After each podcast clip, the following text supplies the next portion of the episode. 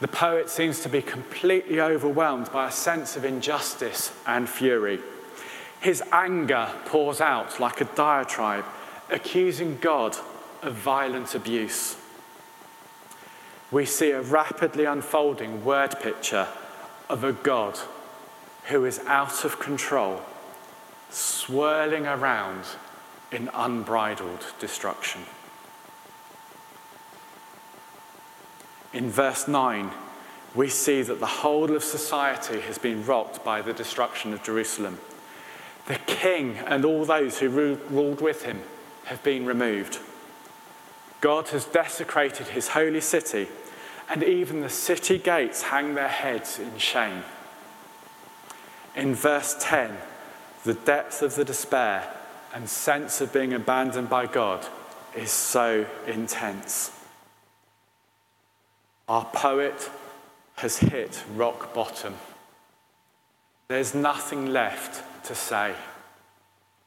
No words of comfort, no hope of life ahead.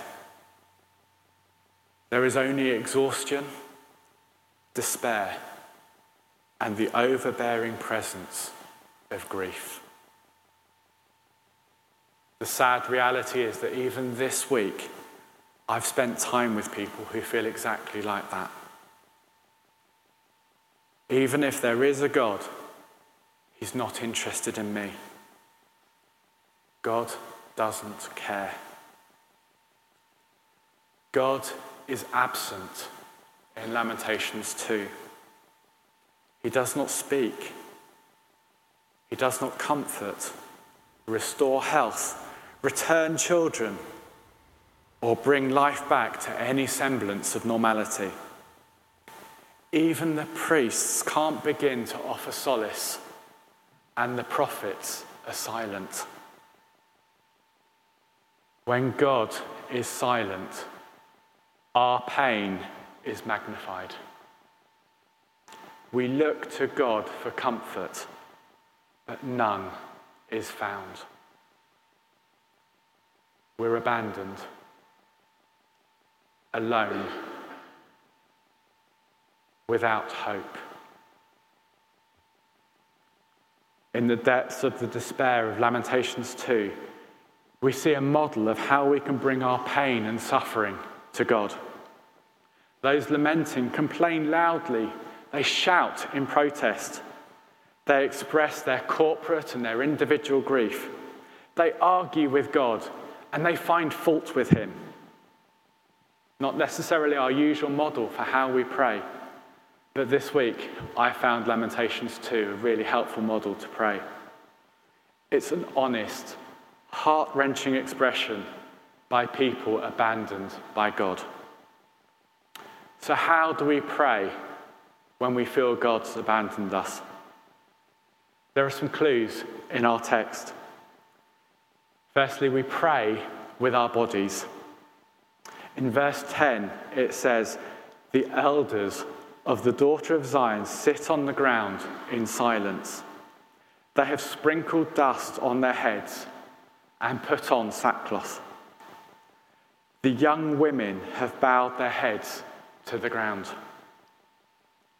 When death and grief prevail, and the mere thought of praying is too great a challenge for us, we can use physical symbols to express our distress. I'm not necessarily advocating that we put on sackcloth and ashes and walk through Winchester, but especially during Lent, we can use our posture, our actions, and silence before God to express lament. I used to be a volunteer chaplain at Winchester Hospital. And it's a real privilege to sit alongside people in their moment of grief and desperate need. I remember one particular lady who was in so much physical and emotional pain. She wanted so desperately to pray, but couldn't. We sat in silence together.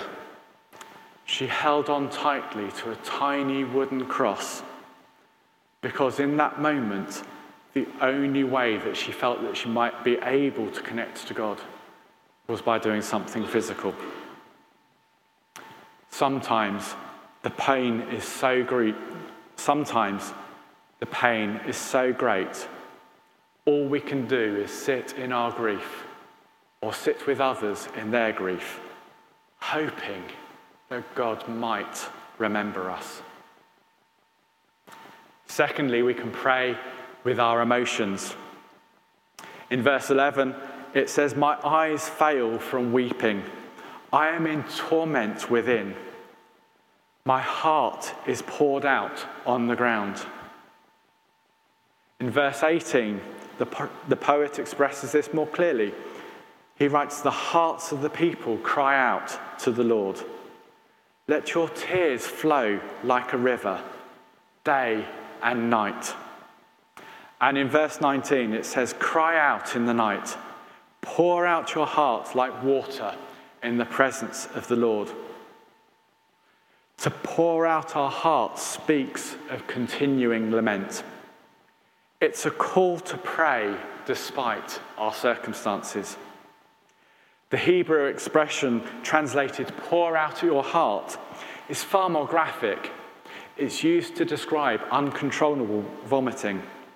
It's that gut wrenching, overwhelming feeling and raw emotion that's often experienced in the depth of grief.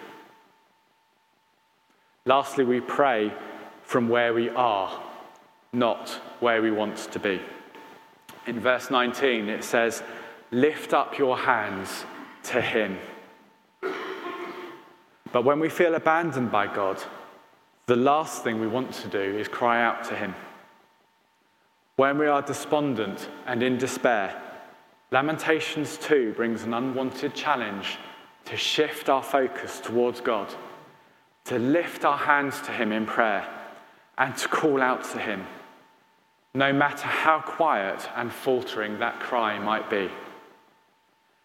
When we lament, we pray when we can't feel God's presence and we can't hear His voice. We pray when there are no indications that God will listen. We pray with whatever faith we have left no matter how small and insignificant our faith might feel. We pray when we run out of tears. We pray when we've reached rock bottom because we choose to lift our hands to Him. We pray holding on to that smallest glimmer of hope that one day God might hear us. Until then, we lament. Amen.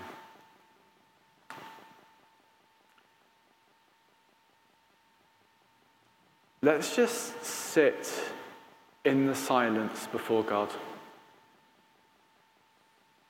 and re- reflect on what He might be saying to us this morning.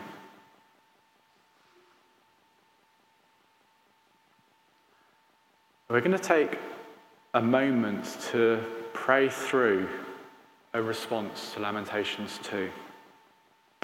I'm going to allow time for silence, so please pray to God in your own heart, either in your own words or using words from Lamentations if you would find that helpful.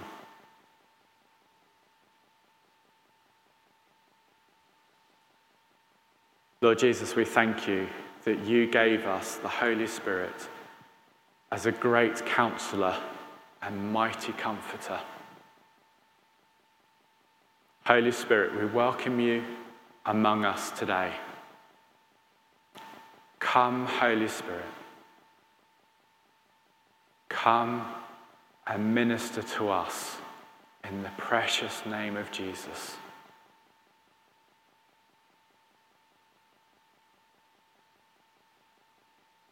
And as we spend time before God, you might find it helpful to invite the Holy Spirit to bring to mind those times in your life where you felt abandoned by God.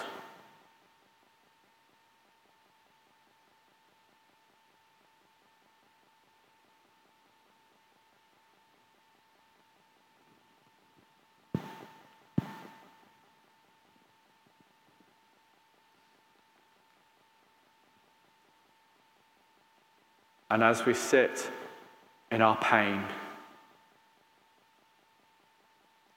ask the Holy Spirit to lift that cloud.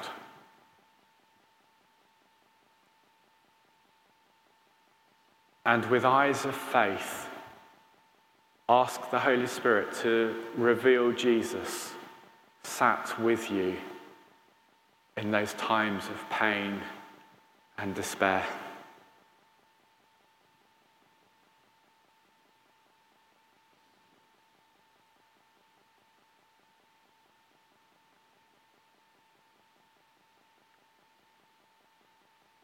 Tender God when life becomes tangled and we have tried to untangle it on our own and with our own devices. Forgive us and give us strength to wait in the quietness as we allow you to be God and to clear the way ahead of us.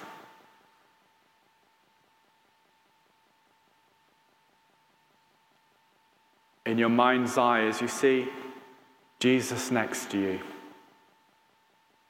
Look at his gentle face. See the compassion in his eyes.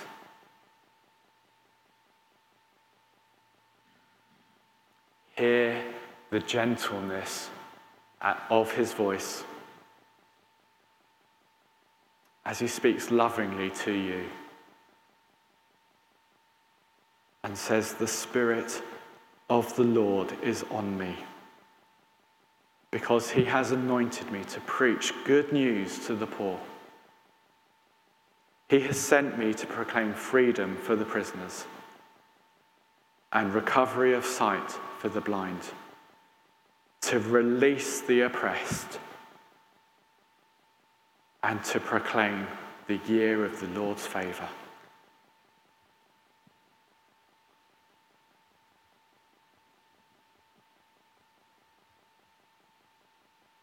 As we stay in an attitude of prayer, and I invite you to stand if you're able, and to join me to lift up our hands to the Lord.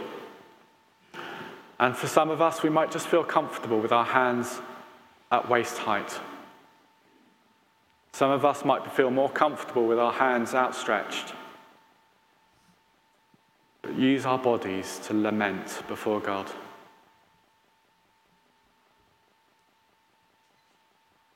Our loving Heavenly Father, we pray for those known to us who feel abandoned by you.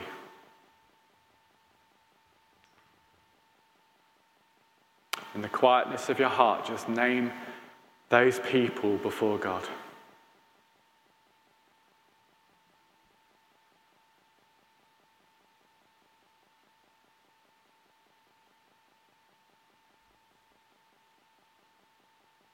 And Lord, we look across your broken world and we pray for people who feel abandoned by you.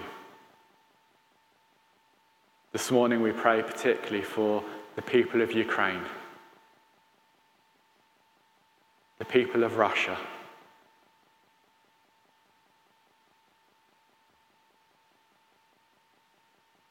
The people of Turkey.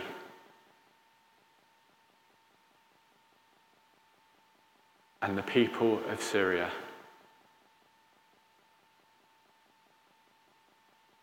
And Lord, we lift the people and places that you've put on our hearts before you today. And Lord, we pray that your kingdom come and your will be done in these situations.